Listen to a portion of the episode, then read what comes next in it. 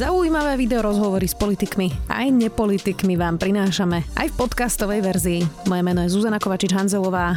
Vítajte pri relácii Rozhovory ZKH v audioverzii.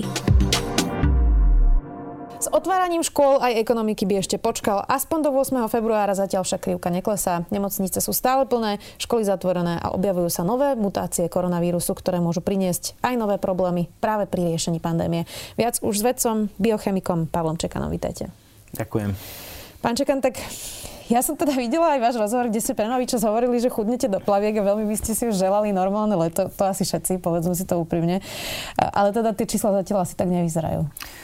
No, Mm, viete, ako počet infikovaných šiel dole, to sme sa aj viacerí tešili, že čo to spraví, ale počet hospitalizovaných teda dole nešiel. Ale nechám to na matematikov a dátových analistov, že čo je vlastne tým problémom. Každopádne, každopádne zdravotníctvo je ešte stále zahltené pacientami s covidom a ešte stále je pred nami dlhá cesta. Vy ste hovorili aj to, že máme tri scenáre pandémie v roku 2021 a teda prvá je, že buď rýchlo zaočkujeme väčšinu obyvateľov, to je jasné. Druhé je premorenie obyvateľstva, čo by stalo samozrejme veľa životov a to tretie je, že by ten vírus nejako e, zmutoval a zoslabol, ale to sme hovorili už pred rokom. Vírus zmutoval a nezoslabol, Nie. ale začal sa šíriť ešte rýchlejšie. Čiže čo je najpravdepodobnejší scenár? A najpravdepodobnejší scenár, viete čo, neviem, čo je najprav, najpravdepodobnejší scenár, ale veľmi si prajem ten scenár 1. A, lebo vidieť to na príklade Izrael, kde vlastne už do dnešného dňa je 52% zaočkovaných minimálne prvou dávkou a takmer 20 už druhou. A e, vidíme, že ale respektíve správy z Izraela sú také, že medzi tými, ktorí sú zaočkovaní už napríklad dvoma dávkami, tak v podstate je takmer minimálna infekcia, respektíve čísla sú, že 20 zo 180 tisíc, čo dáva obrovskú nádej. A myslím si, že do konca februára uvidíme naozaj, čo to s Izraelom spraví a to bude naozaj taký ten e, poput, čo by mohlo sa stať aj v iných krajinách. Zároveň už prichádza jar, prichádza teplo, tak dúfajme, že, že nejakým spôsobom sa to zmierni. Ja, ja, ja si to naozaj sám prajem, ja priznám, že ja som už tiež veľmi unavený ne, aj z tých lockdownov, aj, aj, aj z tých zlých správ a vôbec tých, z tých čísel som nešťastný, unavený. My máme tiež toho strašne veľa. Musíme sa dívať stále, ako ten vírus mutuje a vlastne akoby reagovať stále na tú novú mutáciu. Čiže, čiže ja absolútne rozumiem únavu ľudí, frustráciu. Keď sme hovorili o tom očkovaní a Izraeli, máte pocit, že na Slovensku to ide rýchlo? Počúvame aj o tom, že sa niektoré vakcíny vyhodili, pretože tá logistika je predsa náročná, ale hovorili sme dopredu, že bude náročná tá logistika. A zatiaľ vyzerá, že vláda sa viac venuje teda plošnému testovaniu. Nepochybne určite sa treba venovať nielen očkovaniu, ale tomu očkovaniu až tak podrobne teda nie. Alebo sa mýlim? Viete, ja, ja vnímam iba to, čo si viem prečítať, čo viem v podstate z médií. A áno, vždy, keď sa nejaký systém zavádza, dôjde ku kopu chybám. A veľa vecí sa dá zmeniť. My sme na to zvyknutí na Slovensku, že keď veľa vecí sa zavádza, zavádzajú sa nové veci, tak vždy, vždy možno robíme viac chyb. Čo sa týka tempa očkovania, tak keď sa pozrieme na tú mapu v Európe, tak stále patríme medzi ten priemer. No, nie, nie sme najhorší a, a nie sme zďaleka ani najlepší. No, očkujeme v tom tempe, v akom tempe prichádzajú tie vakcíny. Znovu, viem to z. Ja, ja sa priznám, že, že za posledné týždne sme boli zavretí v laboratóriu a fakt sa venujeme maximálne e, tej britskej mutácii, prípadne tej juhoafrickej. Čiže vnímam len naozaj vyjadrenia, vyjadrenia kompetentných ľudí, čo, čo sa objaví v médiách. Vôbec nejak e, osobne nesnažím sa nájsť viac informácií, čiže nepoviem nič nové. Ako to, čo som povedal, veľmi si prajem, aby sme čo najskôr dokázali zaočkovať čo najviac ľudí, aby sa naozaj očkovali tí, ktorí chcú, aby sme zbytočne nenutili, aby sme diverzifikovali, ak v nejakom regióne je tá vôľa menšia, tak poďme očkovať tam, kde je väčšia. No, no ako mne sa to od stola hovorí ľahko. Rozumiem. K tomu testovaniu sa inak ešte dostaneme. Ale predtým ešte vás e, trochu potrapím s komunikáciou premiérova voči vedcom. E, už aj teda vás spomenul v kontexte, že ste kritizovali plošné testovanie a povedal, že vy chcete teda zarobiť na pandémii vďaka predaju vašich testov. A to bolo kedy? To už bolo dávno. A. To už medzi tým už aj ostatní boli spomenutí, takže ja už som, ja už som e, dávny príbeh. Ako sa pozeráte na tú komunikáciu premiéra? No, myslím si, že, že premiér krajiny, a teraz vôbec nehovorím slovenský, český alebo iný, vôbec vo všeobecnosti, uh, uh, ten, ten, ten, tá komunikácia má byť veľmi dôstojná. V čase pandémie ľudia potrebujú počuť upokojenie, potrebujú počuť uh, dobré správy. Častokrát viac než inokedy. Určite jednoducho konflikty, či už e, viníci alebo rôzne prívlastky nenapomáhajú absolútne atmosfére v krajine. E, ja osobne to odsudzujem a určite inak by som, inak by som komunikoval. Je to štýl Igora Matoviča. Asi sme si už na to pomaly zvykli. E, vy ste sa napríklad teda ospravedlnili tiež za sarkazmus e, v diskusii vedcov v live streame. Ja to teda tak úplne krátko zhrnem pre niekoho, kto to teda nevidel. Um, vy ste tam vlastne hovorili, uh, že ten, čo odmieta očkovanie, tak bude mať teda rúško, nebude zaočkovaný, nebude môcť cestovať. A potom ste povedali, že vy ste vlastne optimista, lebo ak sa nebudú chcieť očkovať, tak sa budú musieť testovať vašimi testami. Bol to samozrejme sarkazmus, bola to nadsázka, ale teda dezinfoscéna, aj Kotlebovci si to nastrihali a šerovali si to naozaj teda vo veľkom. Vy ste sa potom za to ospravedlnili. A Jedna vec je ten, že sa ten sarkazmus niekoho mohol dotknúť a druhá vec je, ale že vy ste ten hejt dostávali aj bez toho, aby ste boli takýto sarkastickí, aj keď ste hovorili o vedeckých dátach no, no vidíte, a vedeckých veciach. Vidíte, aké to je. Vidíte, možno nie som o nič lepšie ako Igor Matovič. Vidíte, aké to je, že, že v dnešnej dobe si musíme dávať ešte väčší pozor. A viete, ja vôbec, e, ja som sa ospravedlnil a znovu sa ospravedlňujem, je mi to veľmi ľúto, ja som si to video pozrel teda znova a není som vôbec hrdý na to, čo, čo som tam predviedol. Je mi to hrozne ľúto, pretože mnohí, kto ma, mnohí, ktorí ma poznajú, vedia, že ja nie som taký. Bol to nejaký zvláštny moment, neviem, prečo som sa takto odviazal a, a ako seriózne sa za to hambím. Vôbec, vo, vôbec nie som šťastný, že nejaké takéto video existuje neguje to veľa vecí, ktoré, ktoré som robil zo srdca, ktoré som robil pre ľudí. Myslíte, že neguje? A, možno pre vás nie, ale, ale viete, ja, ja vždycky berem aj tú, aj, tú, aj, tú, aj tú časť populácie za našu. A mohol som to, viete, mohol som sa tomu jednoducho vyhnúť. Hej. Bolo to zbytočné. Keby, keby som bol vedel, čo to spôsobí, určite, určite sa tomu vyhnem. Viete čo, môžem vám slúbiť, že už niečo také nepoviem. Chyby sa robia, e, ospravedlnili ste sa, ale ja sa teraz pýtam na to, že vy ste dostávali hejt a strihali si vás dezinfoscéna, e, aj keď ste hovorili vedecké informácie. A teda si pamätám, že vy ste e, spomínali aj v tejto relácii, keď sme tu my spolu sedeli, a vtedy si to ešte nevšimli, až vo vašej ďalšej relácii pre hospodárske noviny si to všimli, že ste povedali, že má sa vytvoriť kompenzačný fond a že v prípade teda, že by niekto mal po očkovaní trvalé následky alebo nejaké následky, tak by sa mu teda vyplatila nejaká kompenzácia. Oni si to teda nastrihli použili ako hlavný argument, že teda pozrite, tak oni nás chcú očkovať s trvalými následkami a potom nám akože dávať nejaké finančné kompenzácie. Vy ste to ale takto nemysleli? Samozrejme, že som to takto nemyslel. Kompenzačný fond pri vakcínach je absolútnym štandardom v krajinách, kde som teda žil, či už USA, Island alebo iné krajiny. Mm, je to, je, takýto kompenzačný fond nie je tu preto, aby Eh, ospravedlnil chyby farmafiriem, ale ide o transparentnosť očkovania. Jednoducho tie chyby sa môžu stať nie na strane vakcíny, ale napríklad na strane eh, očkovania. To znamená, že zaočkujete človeka, ktorý povedzme má v sebe eh, koronavírus, môžu byť oveľa ťažšie vedľajšie účinky a tak ďalej. Tie chyby sa jednoducho stávajú. Proste aj tá vakcína nemusí za, zabrať. Sú tu aj dokonca ľudia, ktorí sú non-responders. Tieto fakt fondy sú tu preto, aby sme zvyšili práve tú transparentnosť. Práve ako keby, ako keby je to pre ľudí, nie je to proti ním.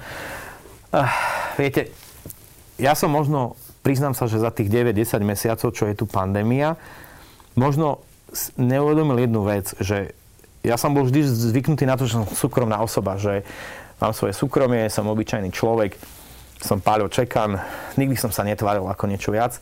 A zrazu asi sa z nás vedcov stali verejné osoby. A je to niečo, je to taký trošku pre nás nezvyk, priznám sa aj pre mňa a zrazu tie rozhovory aj médiá musia byť úplne ináč vystávané, musíte si dať pozor, čo hovoríte, musíte naozaj byť ešte empatickejší v tých rozhovoroch.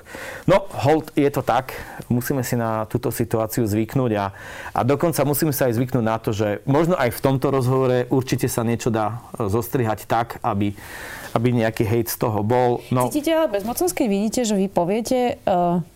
Lebo ja napríklad som pochopila, čo hovoríte s tým kompenzačným fondom a každý, kto chce počúvať a má nejaké racionálne zmyšľanie, tak pochopil, čo ste tým mysleli a ste to vysvetľovali viackrát. Cítite nejakú frustráciu, že, že vy poviete A a niekto to zostriha na F? Už nie. Ale na začiatku som pocitoval, na začiatku som nerozumel, prečo to ľudia vnímajú inak, alebo prečo existujú ľudia, ktorí zostriehajú video tak, aby im vyšiel nejaký message. Ja nerozumiem tomu, krútim nad tým plecami, a, ale asi, asi už tuto sme dorazili do cieľa a asi tu už jednoducho budem musieť povedať, že asi to tak proste je.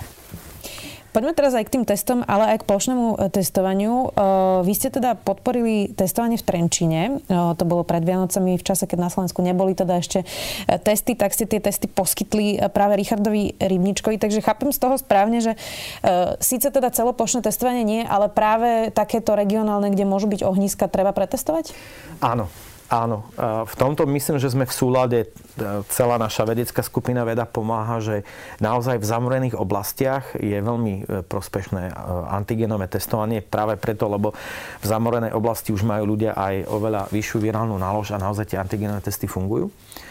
Pri antigenovom testovaní však vieme už o tej citlivosti a špecificite sa nahovorilo toľko, ale v podstate vieme, že máme falošnú negativitu, falošnú pozitivitu. No, falošná negativita je väčší problém, a, a, ale dá sa to napríklad, um, tá falošná negativita sa dá eliminovať tak, že testujete častokrát.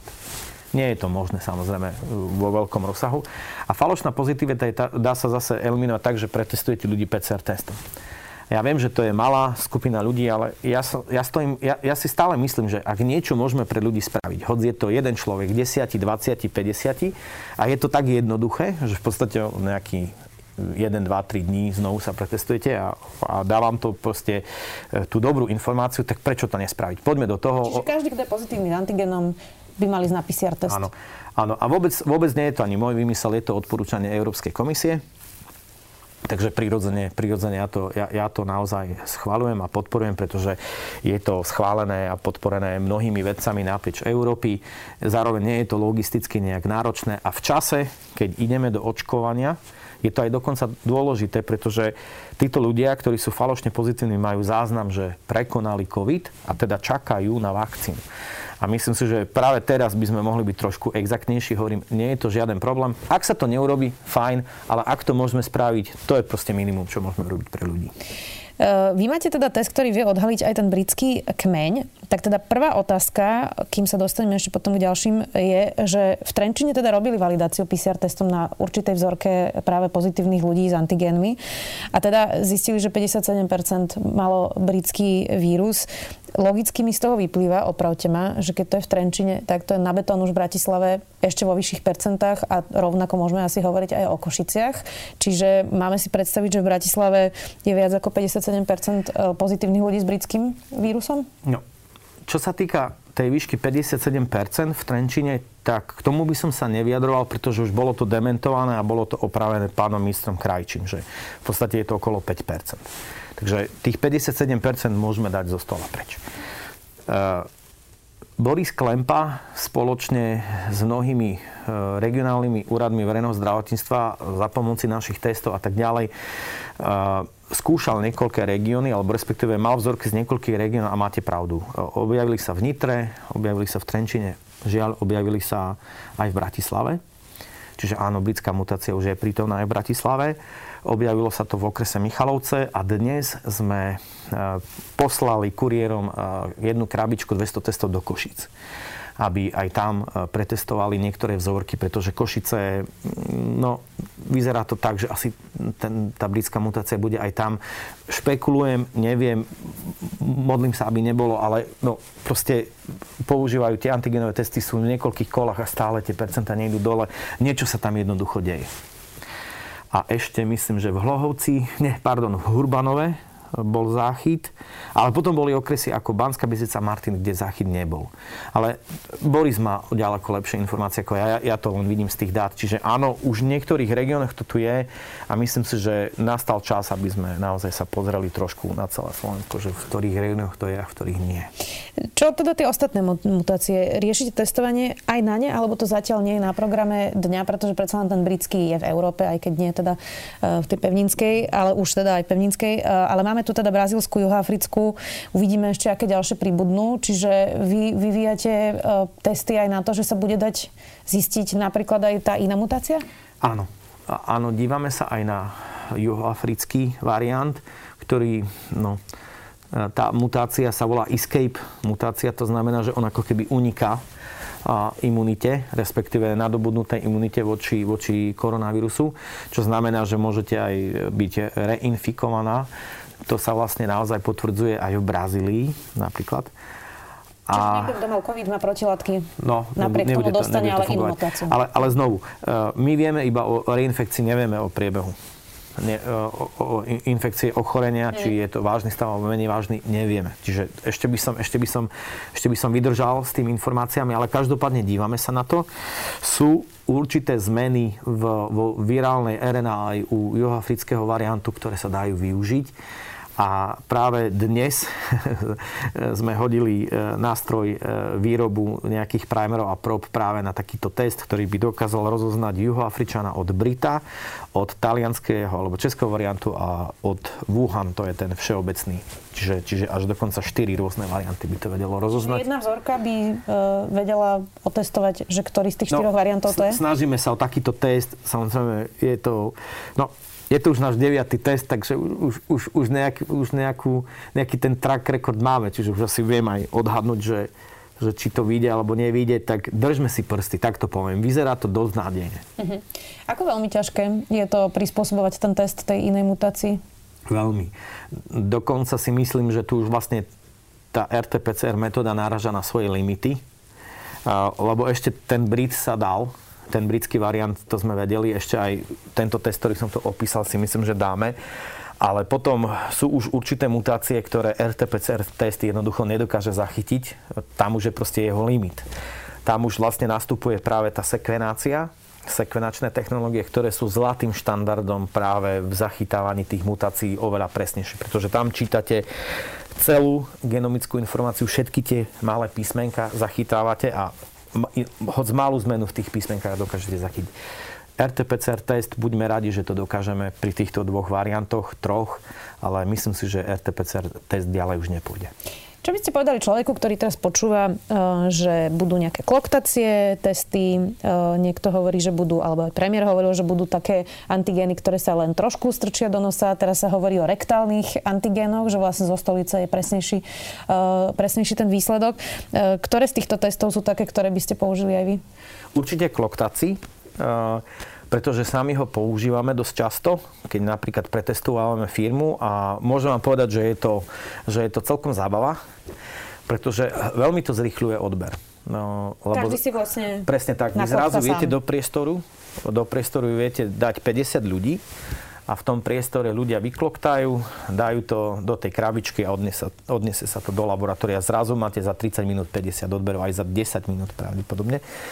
Ďalšia z vecí, ktorá je výhoda pri kloknaní, že napríklad v domácnosti, keď ste 4 a 5, 6, neviem, a tak môžete spúlovať tie vzorky, a potom je to možné pre, pre žiakov v školách. Mne sa napríklad páči taká forma súťaživosti, pretože my sme vyvinuli taký test práve pre, pre tie kloktacie odbery, kde, kde, je, kde sa meria aj tzv. interná kontrola a ten, kto lepšie kloktá, tak má silnejší signál pre tú internú kontrolu. Čiže môžu aj súťažiť medzi sebou triedy. Prípadne môžeme rozdeliť triedu na dievčatá chlapci a môžu súťažiť medzi sebou. Čiže mne sa páči to, že tie nové testy, jednoducho, ja som vždy bol za diverzifikáciu, v podstate e, a priori som nikdy nebol proti ani antigenovým, ani PCR, ani, ani neviem, skrvy testy a tak ďalej. Ja som a priori za, za diverzifikáciu testov, a, akurát ich správne použitie v správny čas na správnom mieste. To, to, je, to je celá veda. A čím viac tých testov je, tým, tým, tým podľa, mňa, podľa mňa ľudia sa môžu tešiť, že, že prichádza veda stále s niečím ešte, ešte komfortnejším, ešte efektívnejším a tak ďalej a tak ďalej a tak ďalej. A úplná topka by bola, keby to bolo fakt niečo jednoduché. Čo si človek čo, bo, Presne tak. No a na to sa presne chcem opýtať, čiže uh, aká je budúcnosť, lebo uh, teda veda ukázala, že naozaj veľmi rýchlo vie zareagovať aj v rámci vakcíny, aj v rámci testovania. Je pravda, že už sa to roky teda vyvíjalo, nebolo to niečo, čo by vzniklo na zelenej lúke, ale uh, aká je budúcnosť toho, že by sme si doma vlastne teda naozaj trošku do nosa strčili paličku a vedeli si sami na tom odčítacom zariadení povedať, že či mám teda pozitívny alebo negatívny antigen? Ja pevne verím, že takýto prístroj bude tento rok. To, to, je, to by bolo naozaj... A možno v diagnostike by to bol aj game changer. A, a dokonca už takýto malý prístroj aj existuje je síce veľmi drahý, iba v Amerike pár kusov a ešte stále tá jeho presnosť nie je úplne, na, úplne ideálna. Ale existujú rôzne také technológie, e, napríklad mikrofluidika, a, že robia sa, že, volá sa to, že lab on chip, hej, že laboratórium na čipe, že vyslovene ide o veľmi, veľmi takú, takú malú platničku a na tom sa urobí ako keby, že cel, celé, celé laboratórium. Čiže je množstvo technológií, ktoré sú zatiaľ teraz drahé, ale ja dúfam, že viac a viac e, väčším a väčším používaním sa dostanú prakticky k ľuďom a pevne verím, že niečo také bude. E, že bude nejaká krabička, dúfajú, že nebude to palička, že možno to bude len zoslín alebo nejaký iný odber ktorý, ktorý veľmi rýchlo vyhodnotí, vyhodnotí te, test a nemusí to byť iba pre koronavírus, kľudne môže to byť pre chrípku, e, pomôže to rodičom, aby vedeli teda e, u detí, že o, aký, o akú infekciu ide. Podľa mňa odľahčí to zdravotnícky systém, pretože zrazu tie deti nemusia ísť e, k obvodnému lekárovi. Ľudia sa nenakazia v rámci ambulancií, dieťa môže byť izolované oveľa, oveľa skôr, než pôjde do kolektívu s deťmi. No proste nie, niečo také ako domáci test to je naozaj, no, naozaj budúcnosť a, a teším sa na to, keď to niekto vyvinie a sľubujem, že aj my sa do, do niečoho takého pustíme. Kľúčové, ale aby to ľudia používali, je cena. Bude to dostupné cenovo?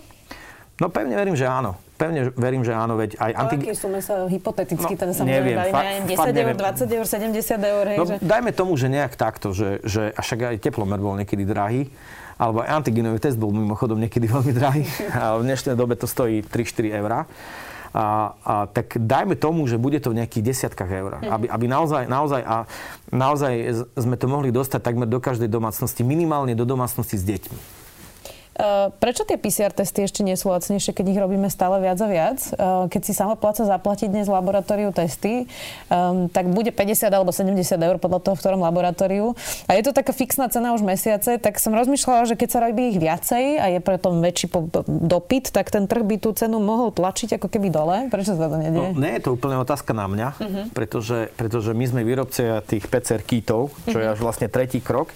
A poviem vám pravdu, že my už sme išli dole s cenami, takmer o 50%, čiže, čiže, čiže lebo z toho, z toho RT-PCR kitu sa stala vlastne v podstate bežná komodita.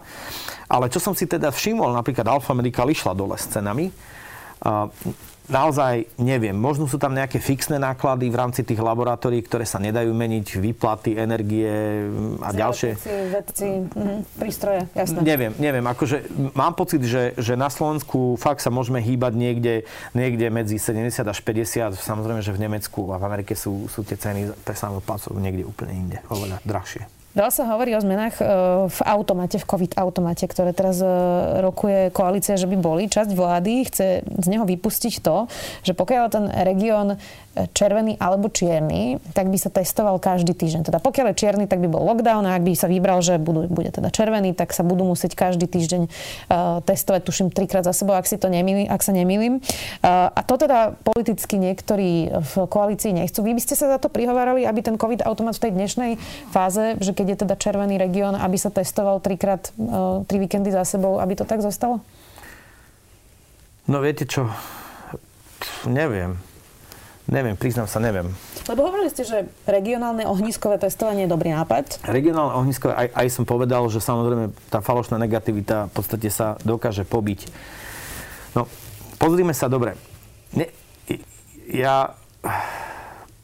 To je to, to je, veľký problém na Slovensku je to, že, že tá politika a veda je strašne prepojená. Že, že, že, a presne ako som povedal pred desiatkami minút, že, že človek si už dáva pozor, čo povie. Mm-hmm A, a, vaša, a, a, a, a, alebo... Viete čo, nie, že nechcem nahnevať, ale chcem byť že totálne korektný, hej, že, že, že nechcem práve zase povedať niečo, lebo ja už, tá pandémia je tak dynamická, je tak dynamická, že ani ja už sám takedy neviem, že, že, že, že, či, že, či, že či aj tento vedecký fakt nebude nejakým spôsobom o mesiac od vás zmenený.